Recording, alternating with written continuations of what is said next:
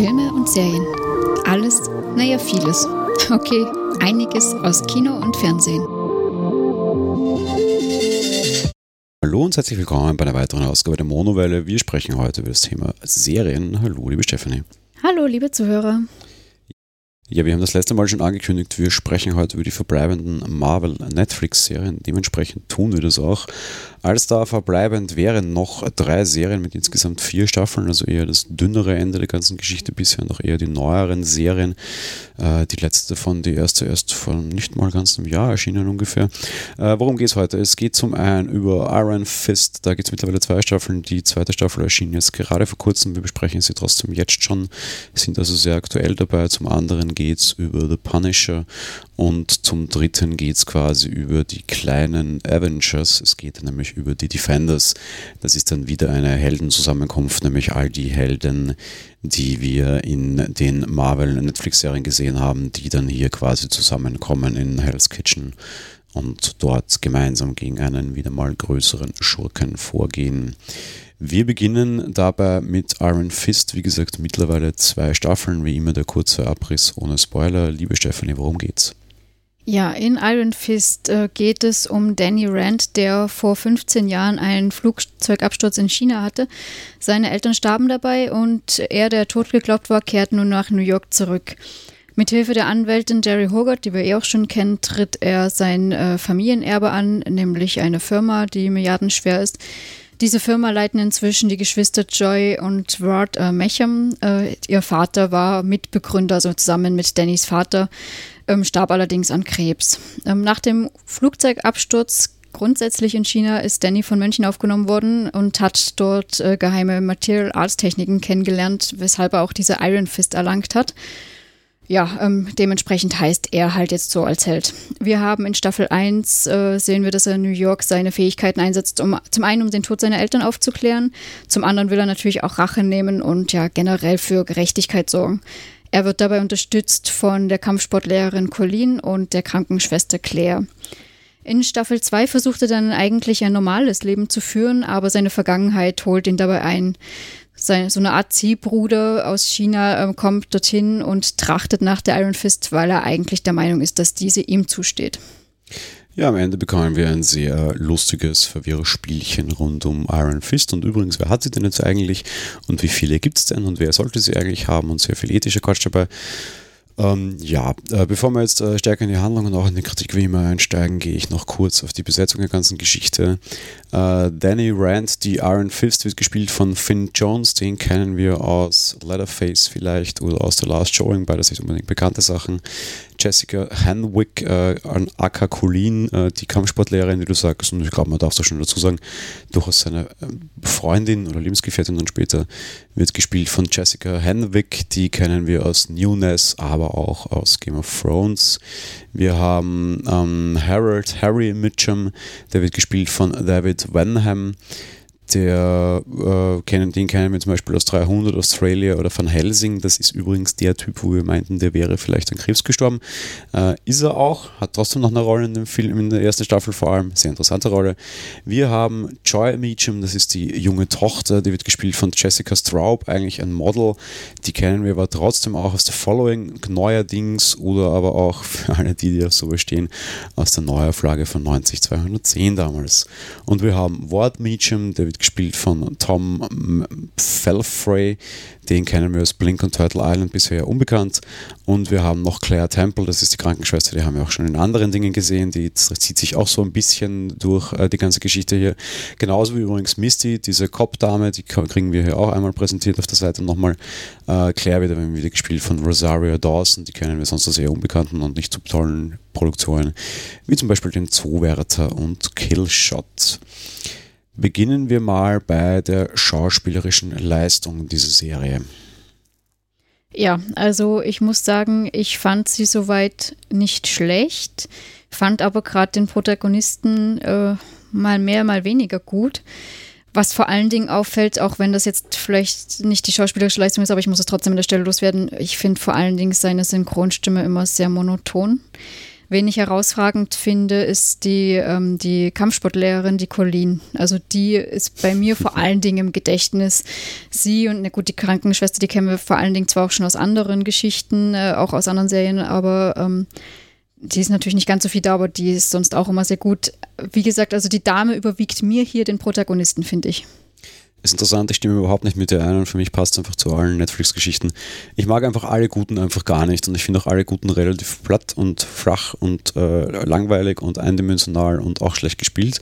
Das betrifft einfach alle quer durch die Bank. Und die Serie lebt wie immer, finde ich, von sehr, also wie immer bei Netflix-Serien gefühlt, die bekannteren Namen sind die Bösen und die Bösen spielen noch besser. Das betrifft zum einen so ein bisschen den krebskranken, äh, dann doch nicht ganz so toten alten Medium. Das betrifft aber vor allem auch die beiden Medium-Kinder, die grundsätzlich so chaotisch neutral sind, würde ich mal fast sagen. Also die sind jetzt nicht so ganz böse, die sind einfach nicht so ganz sauber und die bewegen sich immer wieder so ein bisschen mittendrin und sind auch sehr viel dabei, Gott sei Dank. Und gerade dieses Zwiespel von diesen beiden Kindern, also diese dieser Falfrey und die Straub spielen das so super, finde ich. Von dem lebt für mich die Serie. Diese ganze Serie lebt für mich durch die Mediums. Alle drei und in der zweiten Staffel dann nur noch zwei und muss ich jetzt nicht spoilern, das ist wurscht. Aber dieses, die lebt für mich durch diesen Zwiespalt, dieses Zwiespel von denen und gerade wenn irgendwie die beiden Geschwister miteinander zusammenspielen, ich finde das wirklich herrlich und die haben es auch wirklich nicht leicht und die haben wirklich auch Probleme und da spielen dann irgendwie Drogen eine Rolle und Ablehnung eine Rolle und Ablehnung durch Eltern und Ablehnung durch andere und Probleme beim anderen Geschlecht und weiß ich was alles und um Gottes Willen mir ist es passiert, ich habe jetzt vielleicht doch ein Kind, nein, ich habe keines, naja, Verhütung wäre eine tolle Sache. Da ist so viel drinnen, ja, so ganz viel. Und auch im, in, in den Zwiespalt der beiden, die eine sehr große, reiche Firma leiten müssen und eigentlich miteinander, gegeneinander, gegen den Vorstand, äh, Geheimprojekt da, Geheimprojekt dort. Ich finde die drei einfach grandios und ich finde alle anderen einfach grandios schlecht, alle miteinander. Ja, da scheiden sich halt die Geister, wobei ich dir zustimmen muss, dass die Mädchengeschwister, ja, die haben wirklich auch sehr, sehr gut gespielt. Ähm, ja, ich, da habe ich jetzt natürlich eher die, die Hauptrolle dem, dem Guten quasi jetzt gerade gegeben, das stimmt. Nein, es ist natürlich auch so, dass, dass, dass die Hauptrolle der Gute hat, das will ich jetzt gar nicht bestreiten, aber er ist für mich halt einfach fürchterlich farblos und einfach komplett langweilig. Und ohne, ohne gute Gegenspieler wäre er halt nichts. Ja, ja, das stimmt, aber eben, ich finde nach wie vor trotz allem die Colina an seiner Seite, finde ich, die finde ich halt echt äußerst gut womit wir zur technischen Umsetzung gehen können. Und da halte ich mich sehr kurz vorbildlichst äh, sensationell. Ähm, wahnsinnig gute Kameraführung, wahnsinnig gut produziert. Ich habe, glaube ich, fast noch nie so gute Kämpfe gesehen, mit Ausnahme von den sehr teuren Marvel-Filmen, aber von was Marvel-Serien betrifft, vor allem auch Netflix. Ähm, diese Martial Arts-Kämpfe sind richtig gut diese, auch so diese, der kleine Teil, der dann übersinnlich wird, nämlich die, diese, diese, diese Animation dieser leuchtenden Faust und dieser Iron Fist, die mit unterschiedlichen Farben leuchtet und diese Lichteffekte, die da hineinkommen, weil mehr kann die auch nicht, die ist eigentlich relativ langweilig, aber sie leuchtet halt, ja. Mhm. Ist irgendwie so Green Lantern, nur die Lampe ist integriert und nicht grün. Ähm, aber sehr viel auch versucht mit Licht zu spielen. Sie spielen generell sehr stark, anders als in Daredevil, da ist alles immer finster und dunkel und rot.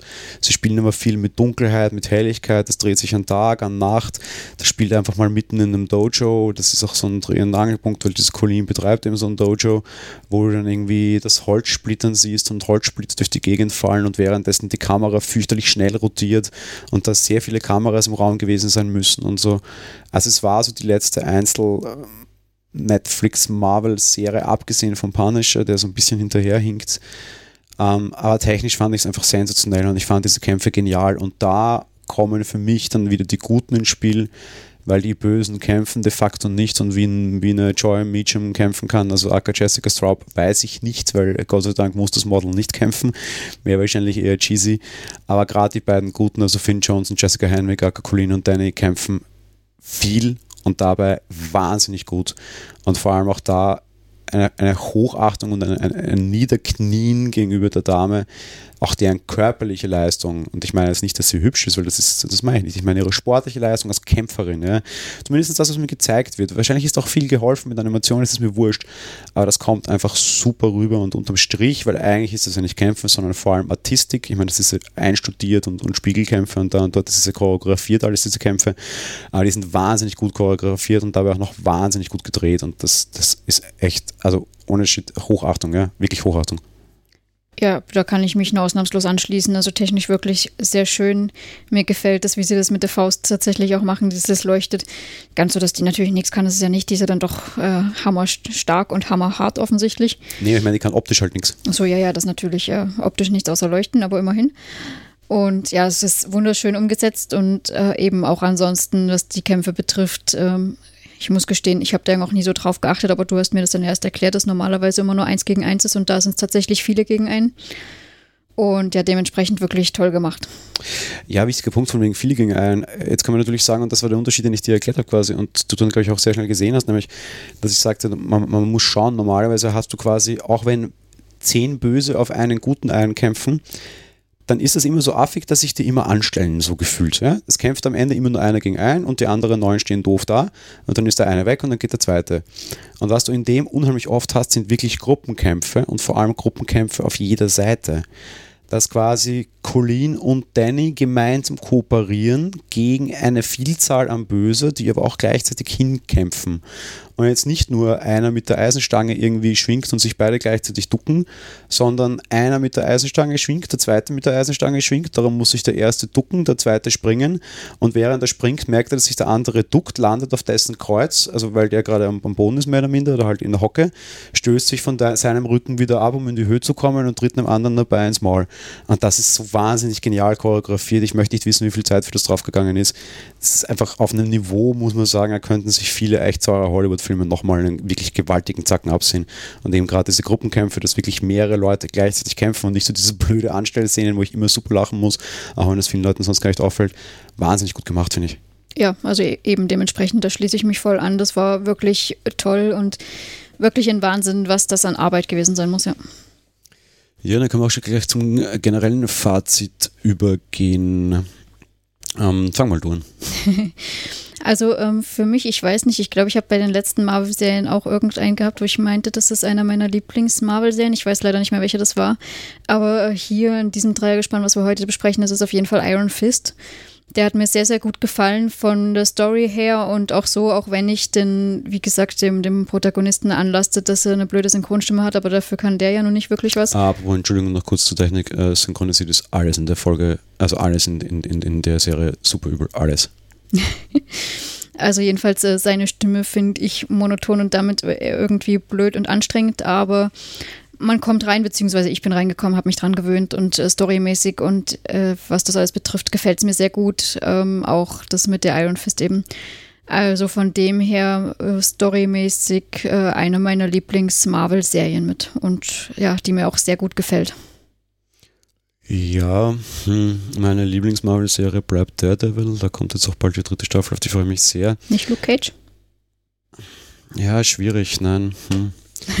Luke Cage ist für mich so ein bisschen, ein bisschen raus, weil Luke Cage ist für mich weniger Superheld und mehr so diese, diese, diese schwarze Serie unter Anführungsstrichen, das mag ich sehr gerne.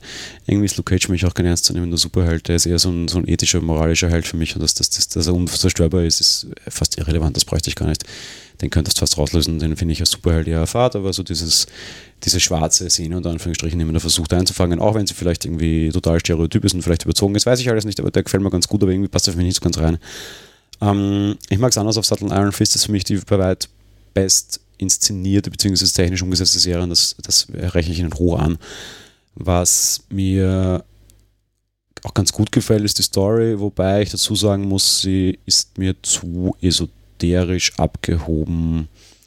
Sowohl Marvel als auch DC in einer Serie, die wir gerade sehen und auf das wir noch kommen müssen, haben irgendwann diesen Schritt gemacht, mir irgendwelche fernöstastlichen Parallelwelten hochziehen zu müssen mit irgendwie Krangelang, wo der herkommt. Das dürfte irgendwie Parallelwelt sein und da gibt es ja so mehr oder minder so ein bisschen Magie und ferne Götter und so und dieses, dieses asiatische Mysterienreich, das man wahrscheinlich integriert, um den asiatischen Markt auch anzusprechen und das machen auch Hollywood-Filme jetzt plötzlich, dass in jedem Film irgendwie ein Chinese oder Japaner herumhopsen muss, egal ob er da reinpasst oder nicht und die Sternenflotte hat noch nie einen Ah, nicht Sternenflotte, Entschuldigung, die, die Rebellion hat noch nie einen Asiaten gesehen, bis der asiatische Markt auch für Kinos interessant war. Passt zu Doctor Strange. ZB, ja. ähm, ja, du hast, aber es ist auch dieses Doctor Strange-Ding, nämlich von wegen Parallel und so, ja. Ja, eben. Ja, das ist alles nicht meines. Äh, ich ich brauche das nicht, ich mag das nicht, äh, es ist ein bisschen zu weird. Ähm, da ist es noch auf einem Niveau, dass es okay ist. Ich befürchte, dass dieses Niveau steigt. In der ersten Staffel war das alles sehr menschlich und sehr weltlich, eben sehr viel mit diesen Mediums. In der zweiten hat es abgenommen. Ich befürchte, dass es im dritten noch weiter abnehmen wird, da man sich einfach von der Realität immer mehr und mehr wegbewegt. Und das gefällt mir nicht. Ähm, darum tue ich mir mit der Serie sehr schwer. Ähm, ich fand die erste super gut, ich fand die zweite ziemlich gut. Äh, es gibt aber trotzdem in jeder Folge Dinge, in denen ich mich stoße. Damit rede ich jetzt nicht schlechte Umsetzung, sondern dass man so die ganze Zeit denkt, ich, ich werde nicht ganz griffig mit der. Ich, ich irgendwie, die berührt mich nicht. Also das, wahrscheinlich ist das der Punkt, die berührt mich nicht. Die berührt mich einfach emotional gar nicht zugegebenermaßen, wenn da dann plötzlich so Zauberformeln ins Spiel kommen, ja, und jetzt jemand dasteht und jemanden ein Tattoo drauf malt und dabei Beschwörungsformeln spricht und auf einmal äh, gibt es einen Iron Faust, äh, Fist. Ähm, ja, wiederfinden und mich damit identifizieren oder irgendwas kann ich damit natürlich auch nicht. Aber da, also da muss man schon affin für sein, beziehungsweise mit sowas klarkommen. Also da stimme ich dir auf jeden Fall zu. Berührt es dich emotional? Nimmt dich das irgendwie mit? Ähm, ja, gute Frage. Weil sie gefällt mir einfach von der Story her, dass ich mir darüber noch keine Gedanken gemacht habe. Sie nimmt mich so mit, ob sie mich jetzt emotional berührt, würde ich jetzt so gar nicht sagen. Äh, ähm, hm. ja, Wenn der. Gute einen Rückschlag hat, berührt dich das? Denkst du so, oh, schade, oder wenn irgendwie die Liebe bedroht ist oder so. Also sie versuchen ja sehr wohl auch mit Emotionen zu gehen. Greifen, fangen diese Emotionen bei dir? Ja, das schon und auch wie sein, sein mhm. quasi Ziehbruder da kommt äh, und äh, es diesen Kampf um die Iron Fist gibt, ähm, das berührt mich schon auch, ja. Okay, das ist mir alles komplett wurscht.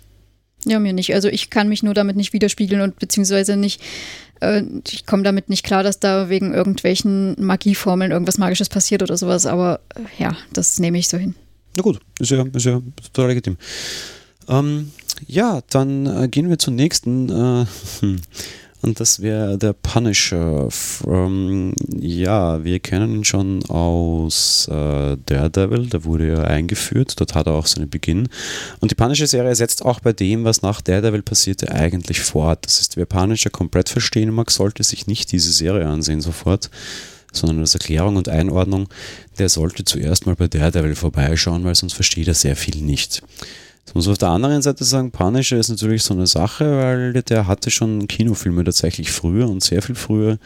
Einen sehr guten mit Tom Lane und ähm, John Travolta, schon sehr lange her, sehr guter Film meiner Meinung nach. Und Punisher, also Superheld ist so eine Sache, weil so wirklich ist er keiner und das sehen wir auch in dem Film, weil eigentlich hat er keine Superkräfte. Trotzdem spielt er bei denen mit. Warum? Weil er noch nachher bei den Defenders eine Rolle spielen muss. Aber jetzt dein Teil wieder, worum geht es denn beim Punisher selbst und warum ist er denn der Punisher? Ja, erstmal noch kurz äh, einordnungsmäßig. Ja, meiner Meinung nach ist es ja auch ein Spin-off von Daredevil, also ja. eben dementsprechend äh, ist es gut geraten, erst Daredevil zu schauen. Er wurde dort eingeführt, ähm, Frank Castle äh, ist sein Name und ja, der setzt äh, dementsprechend jetzt eigentlich, äh, wie wir es schon aus Daredevil kennen, seinen Rachefeldzug fort. Seine Familie wurde ja getötet und dementsprechend sucht er jetzt den Mörder und gerät dabei auch tief in eine Verschwörung rein und lernt dort die dunkle Seiten des, die dunklen Seiten des Militärs kennen. Und ähm, ja, auch noch ganz kurz das dazu, im Gegensatz zum Daredevil, der ja immer alle an die Gerechtigkeit weiterführen möchte, ist Punisher ja eher der Selbstjustizler. Ja, man könnte auch sagen, der Bestrafer, was dann die Übersetzung ansonsten wäre. Ähm, ja, kommen wir mal zur Besetzung noch vorneweg. Äh, John Burtle spielt den Frank Castle, aka Punisher, den kennen wir von The Wolves of Wall Street und neulich auch bei Baby Driver, eigentlich ein relativ erfolgreicher und bekannter Schauspieler. Ben Barnes spielt Billy Russo, den kennen wir auch kürzlich erst aus Westworld, dort spielt er den Logan. Wir haben ihn gesehen bei Sons of Liberty, auch eine Serie, und bei The Gun haben wir ihn gesehen. Wir haben Micro, das ist dann ein Böser, der wird gespielt von äh, Ibn Moss Bachra, den haben wir jetzt gesehen in der Haus, das Haus am See und The Last Ship, also eher schon länger nichts Größeres mehr. Und wir haben Amber Rose Reaver, die spielt den, die Naya Madani in der, in in der Serie. Ähm, die war zu sehen bei Sons of God und die Bibel, also eher sehr mythische Geschichten im Vergleich zu einer sehr ähm, ja, einer, einer sehr geerdeten Geschichte hier jetzt überraschenderweise, obwohl es eine Superheldengeschichte ist. Aber, und damit komme ich auch gleich zur technischen Umsetzung, er ist kein Superheld. Ähm, wir hatten das vor zwei Wochen in der Filmefolge, wo ich so sagte, naja, so Militär und hochgeschult. Und genauso ist Frank Castle halt auch. Frank Castle ist ein äh, Spezialeinheitssoldat, Ähm, und das verleiht ihm vielleicht im Umgang mit anderen Menschen quasi Superkräfte. Äh, einfach weil er halt A, auf der einen Seite körperlich sehr stark ist und ein harter Hund, auf der anderen Seite halt auch verdammt gut ausgebildet. De facto hat aber keine, keine Heldenkräfte. Ja? Ja, ganz genau. Technische Umsetzung jetzt so, wie, wie kriegt man das dann ran? Wirkt es doch wie ein Superheld? Ist das so? Oder wie, wie, wie, wie kriegt man da die Darstellung hin? Also meiner Meinung nach kriegt man es nicht hin. Ich muss gestehen, mit Punisher habe ich so ein bisschen meine Probleme. Zum einen eben, weil er kein Superheld ist und zum anderen, ähm, ja, ich, ich mag halt auch die Herangehensweise nicht so wirklich. Er ist eben derjenige, der da wirklich immer, tatsächlich immer wirklich auf Rachefeldzug ist ist jetzt natürlich schwierig, da technische Einschätzung da reinzugehen. Ähm, Im Endeffekt äh, sucht er ständig immer nur irgendwelche Verantwortlichen und Mörder und bestraft die. Ähm, grundsätzlich äh, gut, gut gemachte Folgen auch und so weiter, aber in, in das Universum, also ich habe Probleme damit. Ja. Also gemacht finde ich sehr gut. Einerseits A bin ich sehr überrascht, wie anpassbar ähm, dieser Punisher ist, der am Anfang irgendwie so fast als moderner Berlin-Hipster durchgehen könnte, so mit viel Bart und so. Nachher dann doch wieder der, also mit langen Haaren und dann doch wieder der, der sehr kahlgeschorene, sehr militärische Soldat. Und ich finde auch die, die, die Vorgehen bei seinen, einerseits so ein bisschen bei den geplanten Aktionen von ihm, bei seinen Einsätzen sehr gut. Äh, ich finde auch die, die, die, das Vorgehen, wenn er sich irgendwie mit mehreren Leuten gleichzeitig gegenüber konfrontiert sieht. Wir haben auch hier wieder das Gleiche, wie wir es bei Iron Fist haben. Offenbar haben sie es dort gelernt, dass er gegen mehrere Leute auch gleichzeitig kämpft. Und dass du hier siehst, er kämpft nicht um des Spaßes willen, er kämpft nicht um der Ethik willen, er kämpft um zu zerstören. Äh, wo der hinschlägt, wächst kein Gras mehr und diesen Eindruck vermitteln sie mir sehr, sehr, sehr gut. Es ist eine sehr brutale Serie, das war der Punisher immer, eben weil er der Bestrafer ist. Er ist der Böse, er ist der Bad Guy und er handelt auch genauso. Er hat keine Ethik, er hat keine Moral und das nimmst du ihnen darstellungstechnisch komplett ab und darum geht es mir mal vor allem. Das ist auch mit jeder Brutalität und Gewalt gedreht, auch mit jedem Draufhalten, aber ohne Gewaltverherrlichung. Du siehst auch, dass er jemanden eine Schrotflinte ins Gesicht hält und keinerlei Skrupel hat abzudrücken, weil er drückt ab. Aber du hast dann Gott sei Dank auch da wieder nicht mehr die Kamera drauf gehalten. Ich finde, es ist ein sehr schmaler Grad panischer zu drehen, an dem schon sehr viele mehr oder minder gescheitert sind. Vor allem dann etwaige schlechtere panische Spin-offs nach dem Film damals mit Tom Lane eben. Und ich finde, sie finden eine sehr gute, gute Grenze. Und ich finde auch übrigens die Handlungsdrehorte, die sie finden, sehr charmant am Anfang so auf dieser Baustelle, so hoch über den Wolken quasi schon fast, also halt hoch im Himmel. Und dann so auch so, so, so, seine Behausung, in der er wohnt und so. Ich finde die Drehorte so schön, ich finde die, die Gewalt und die Darstellung sehr gut, sehr stark, sehr eindeutig. Und das, was sie mir sagen wollen, das funktioniert. Ob das, was sie mir sagen wollen, für mich emotional funktioniert, das steht auf einem anderen Blatt, aber das können wir gar nicht reden aber darstellungstechnisch funktioniert das, was sie machen wollen, kriegen sie rüber. Ob es verfängt, anderes Kapitel. Ja, stimmt natürlich. Also, ja, du hast vollkommen recht. Also, so, man kauft es ihm ab auf jeden Fall und dementsprechend, was das betrifft, alles, ist es gut gemacht, ja. Da habe ich mich jetzt ein bisschen in ein anderes Thema verstrickt, ist richtig. Also, von dem her erstmal technisch und so weiter ist es schon gut gemacht, ja. Dann kommen wir zu schauspielerischen Leistungen. Ich fange an, ich finde leider den Punisher fürchterlich schlecht. Ich finde, John Burtle macht das hier nicht wirklich gut. Ähm, ich weiß nicht warum, vielleicht ist er auch einfach unsympathisch, ich weiß es nicht. Er spielt schon so diesen, diesen, diesen stoischen, mürrischen äh, Rachetypen. Es kommt auch durchaus mal Emotion dann dabei raus, wenn es dann doch wieder um seine Familie geht.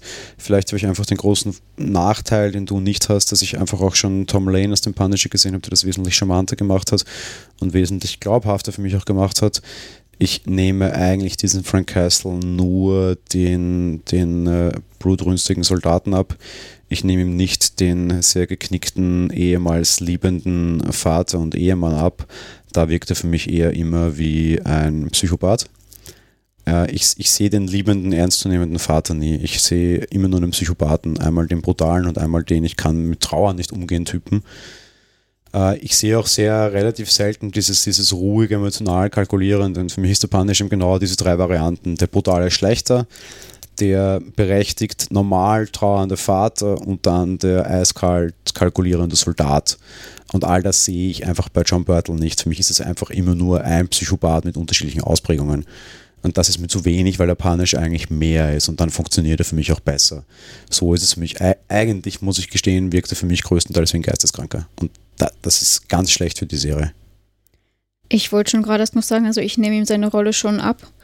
Allerdings, wo ich dir zustimmen muss, ist, dass ich jetzt dieses äh, äh, Emotionale, das, das sehe ich da auch nicht so. Also für mich ist er immer dieser grob brutale und ich bin zu allem bereit und egal, was du mir einredest, äh, ich habe keine Ethik, mir ist das alles egal. Also das, äh, das finde ich voll, vollkommen okay und also, also okay, ich meine in dem Sinne, ich, ich nehme ihm das voll ab, aber wie du auch schon gesagt hast, ich kenne jetzt keine anderen Rollen von ihm oder keine anderen, die den, diese Rolle gespielt haben, so rum. Und dementsprechend da funktionierte für mich dieses ähm, eher emotionale, das sehe ich bei ihm jetzt grundsätzlich allerdings auch nicht. Ja, er ist einfach ein sehr eindimensionaler Soldat, meiner Meinung nach, und das ist einfach ein oder zwei Ebenen zu wenig, finde ich. Ja, also aus meiner Sicht heraus ist es zwar jetzt auch nicht so, so übermäßig oft, dass er dieses Emotionale spielen muss, aber eben ja, wenn es vorkommt, ähm, dann, dann sehe ich das auch tatsächlich nicht. Ja. Ja, womit wir zur Gesamtbewertung übergehen können, wenn ich schon dabei bin, fange ich gleich an. Äh, ich habe sehr viel auf Punisher gehofft und ich wurde größtenteils ehrlich gesagt enttäuscht. Das ist für mich die schlechteste Netflix-Serie tatsächlich. Äh, sie, ich habe auch schon Jessica Jones als schlecht abgetan, aber schlecht insofern, weil ich mit der emotional nicht umgehen kann. Ähm, why ever, die, die macht mich einfach fertig emotional und darum gefällt sie mir nicht, weil ich für die in der richtigen Stimmung sein muss und wann die jemals sein muss, weiß ich irgendwie nicht so ganz.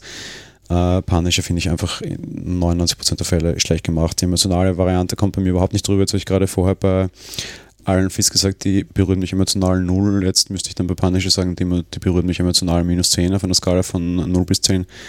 Ähm, das, es, mir, mir, ist seine Geschichte einfach wurscht, beziehungsweise sie ist mir nur so ein bisschen nicht wurscht, weil ich einfach die Geschichte aus Comics, die ich tatsächlich gelesen habe und aus, aus, aus Vorgängerfilmen heraus mich interessiert, aber so persönlich von dem, was ich sehe, ist es mir egal. Sie ist technisch nicht schlecht gemacht, aber trotz allem sehe ich halt einfach einem Psychopathen zu, wie er sich geglaubt, motiviert durch positive Aspekte einfach durch eine Stadt mordet und irgendwie dann halt in einen Militärkomplott kommt, der jetzt auch nicht so wirklich ein großer Komplott ist. Da fehlt es ein bisschen eine Story, da fehlt es ein bisschen ein Kniff und Haken, da fehlt sehr viel an Emotion und einfach nur brutal hart drauf ist einfach zu wenig von einem Psychopathen und genauso kommt er für mich rüber. Ähm, da fehlt es dann vielleicht letztlich auch eine schauspielerische Leistung und in, in Summe ist mir das einfach alles zu wenig. Für mich leider klar von der Machart her, und da ist eher die, die Drehbuchmachart quasi die schlechteste Netflix-Serie, was diese, diese Geschichten betrifft, leider. Und ich hätte so sehr gehofft, das wird die beste, weil ich den Punisher so sehr mag. Ja, ähm, falls ich es noch nicht getan habe, dann oute ich mich darin, dass ich diese ganzen Comics nie gelesen habe. Und aus dieser Sicht heraus, es nicht gelesen zu haben, ist es für mich auch unverständlich, dass der überhaupt in diese Reihe reingehört, muss ich mal sagen. Eben, wie schon gesagt, er hat keine Superheldenkraft und noch dazu ist er einfach nur ein brutaler Selbstjustizler ähm, irgendwie verfängt es für mich halt da auch überhaupt nicht. Und äh, ja, storymäßig eben einfach nur ständig ähm, auf Rachefeldzug und die Mörder der Familie jagen. Das reicht für mich da grundsätzlich auch storymäßig halt nicht. Ich finde es ja gut, und das ist vielleicht auch gleich eine, eine, Überleitung zu der nächsten Serie dann schon so ein bisschen. Ich meine, wir haben in, in diesen ganzen Superhelden-Universen immer sehr wohl Leute dabei, die zumindest mit Superhelden mitspielen, die keine Superheldenfähigkeiten haben.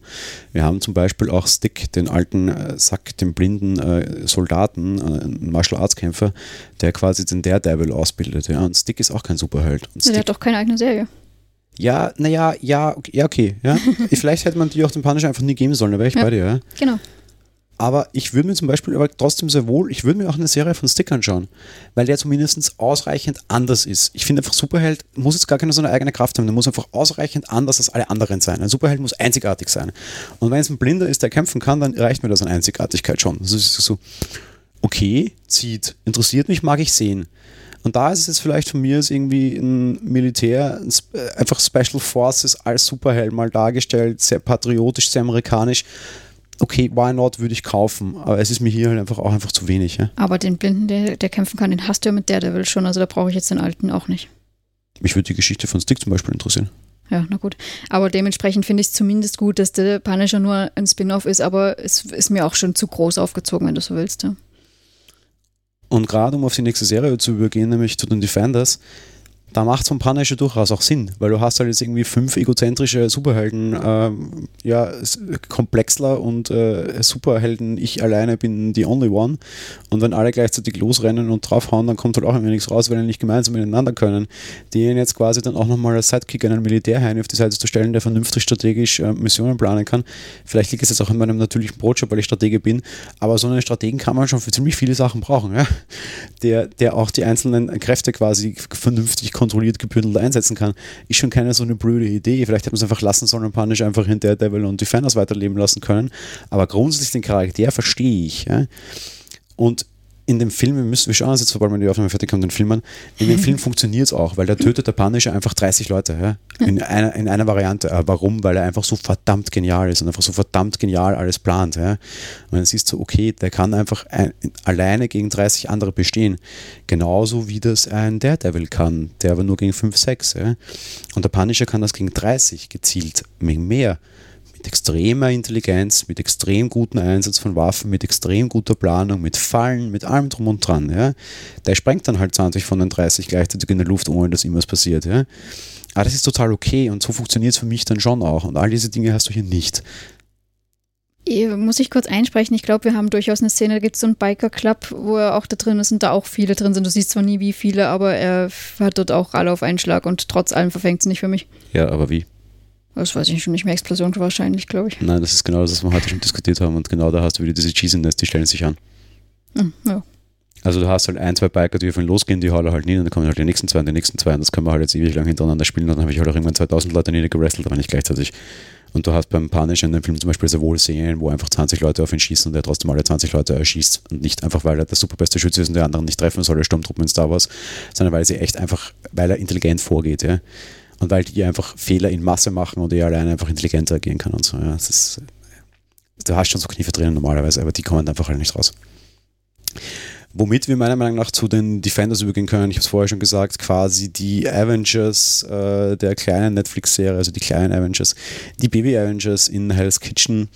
Äh, jo, ähm, liebe Stephanie, worum geht's? Ja, wir haben zum Anfang mal Danny und Colleen, die in China gegen eine mächtige Kämpferin äh, ja, kämpfen.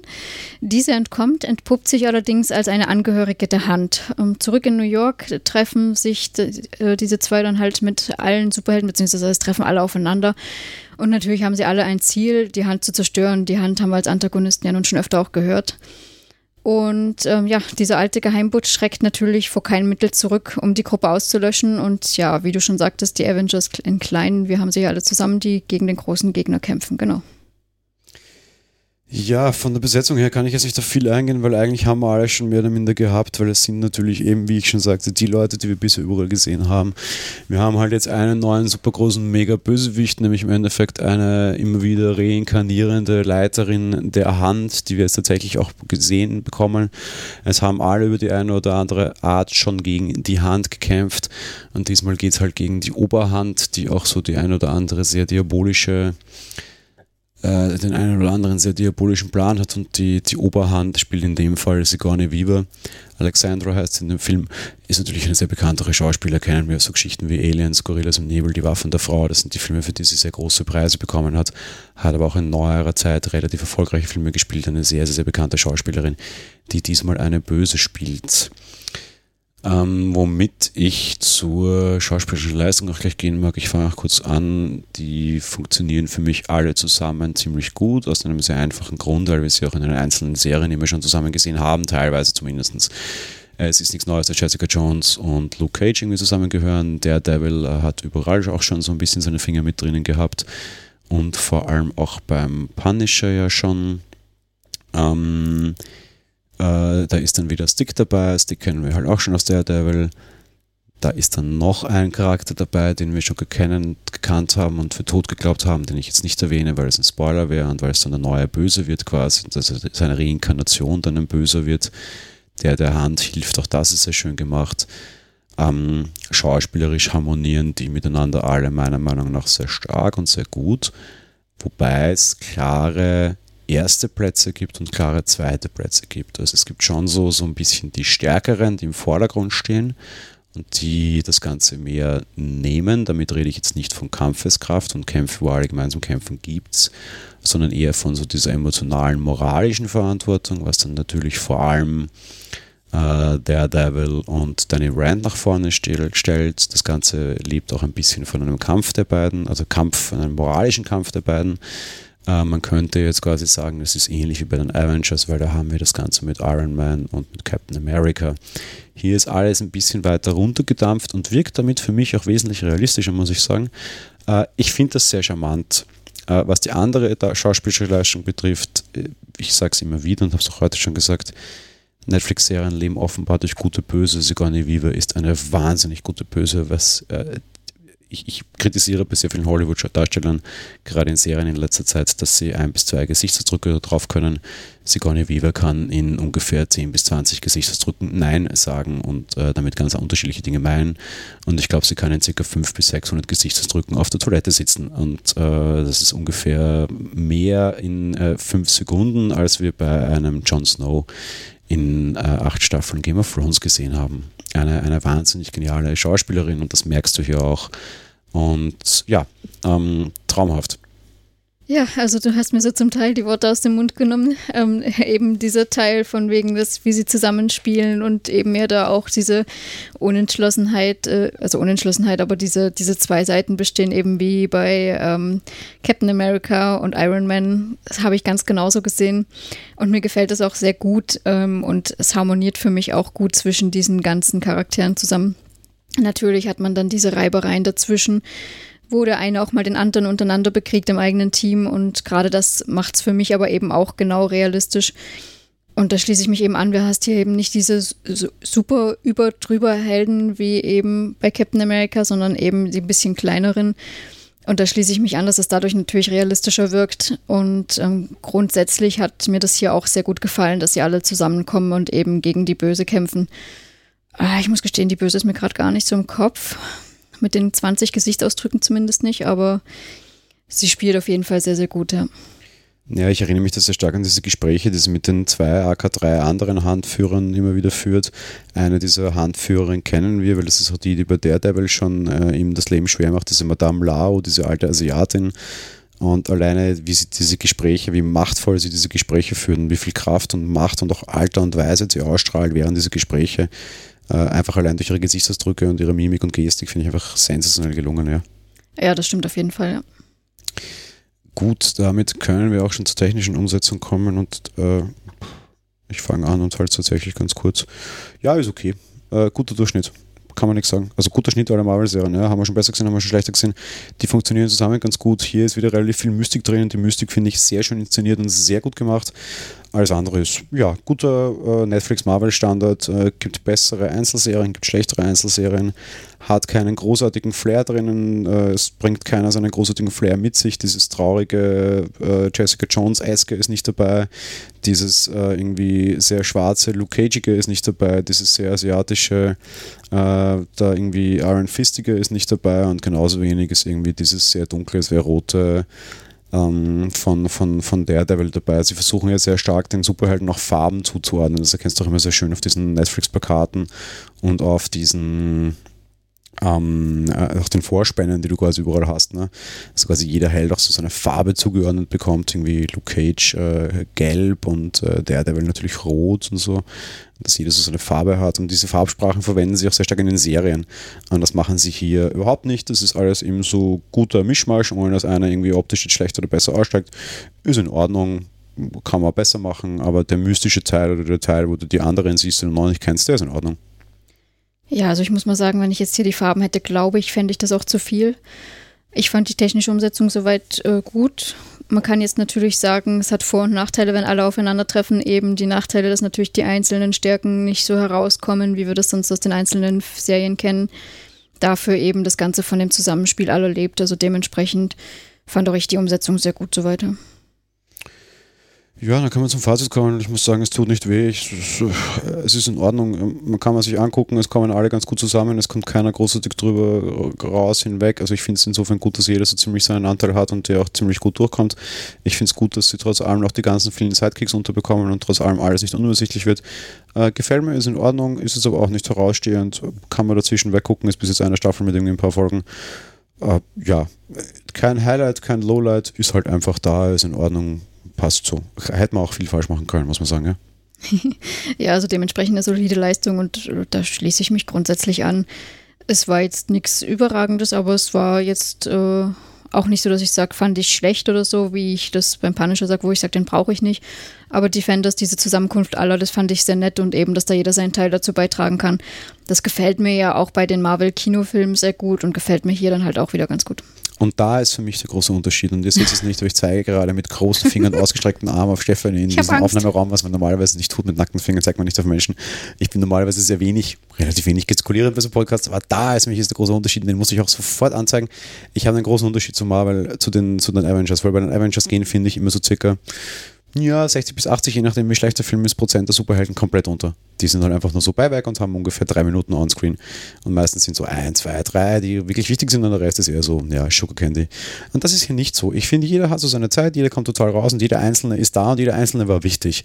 Es ist keiner so, dass ich sagen kann, ja, kannst du wegschreiben, ist egal, ja, sondern die sind alle da und das ist alles in Ordnung. Und ganz im Gegenteil, sie haben sogar noch Zeit für, für Nebenrollen und auch die sind da und auch die sind wichtig.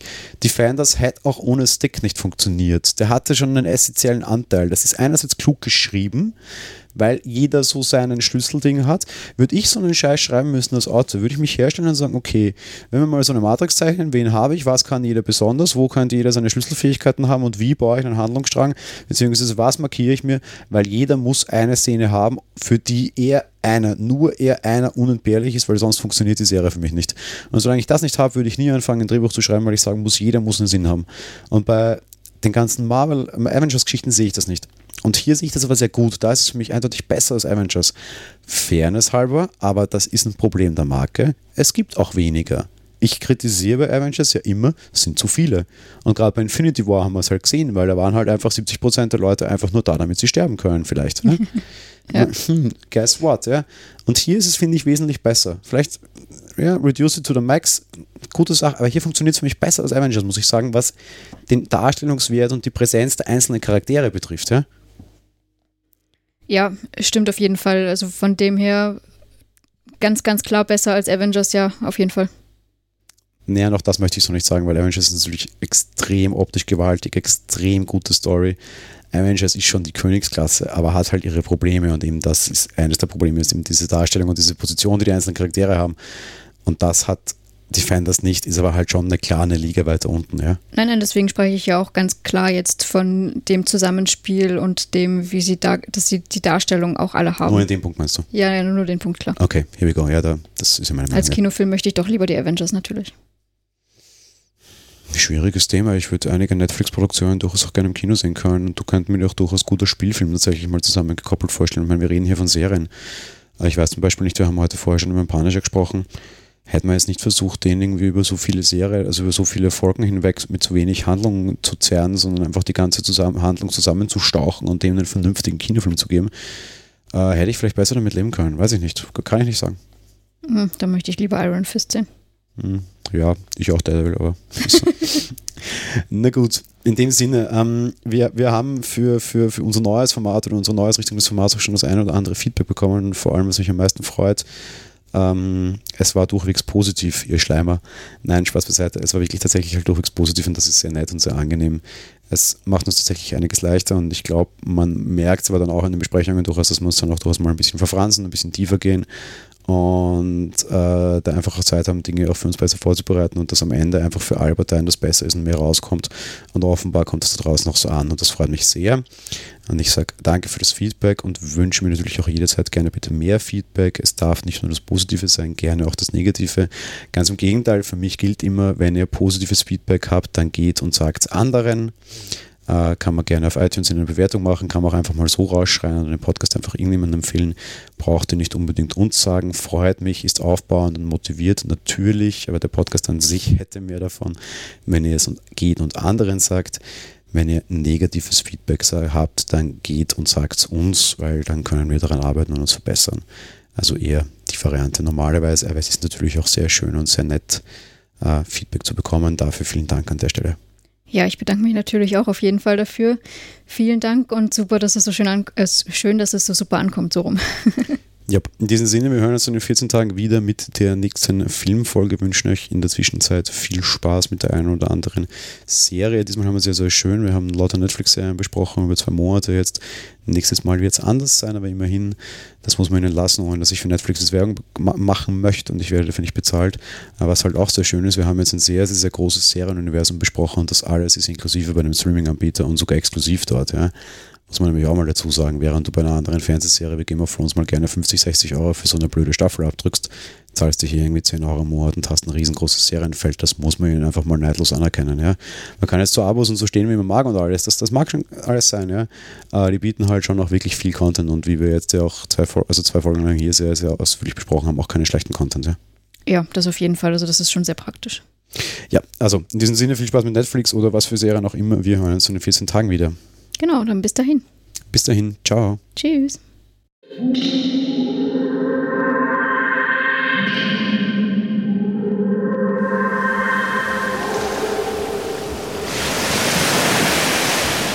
Monowelle ist ein kostenloser und privater Podcast von Jan Gruber. Mehr Informationen dazu findet ihr unter www.monowelle.at. Abonniert den Podcast mit iTunes oder dem Podcatcher eurer Wahl. Wir freuen uns über Kommentare auf der Webseite, Audiokommentare, Empfehlungen oder gar Bewertungen bei iTunes.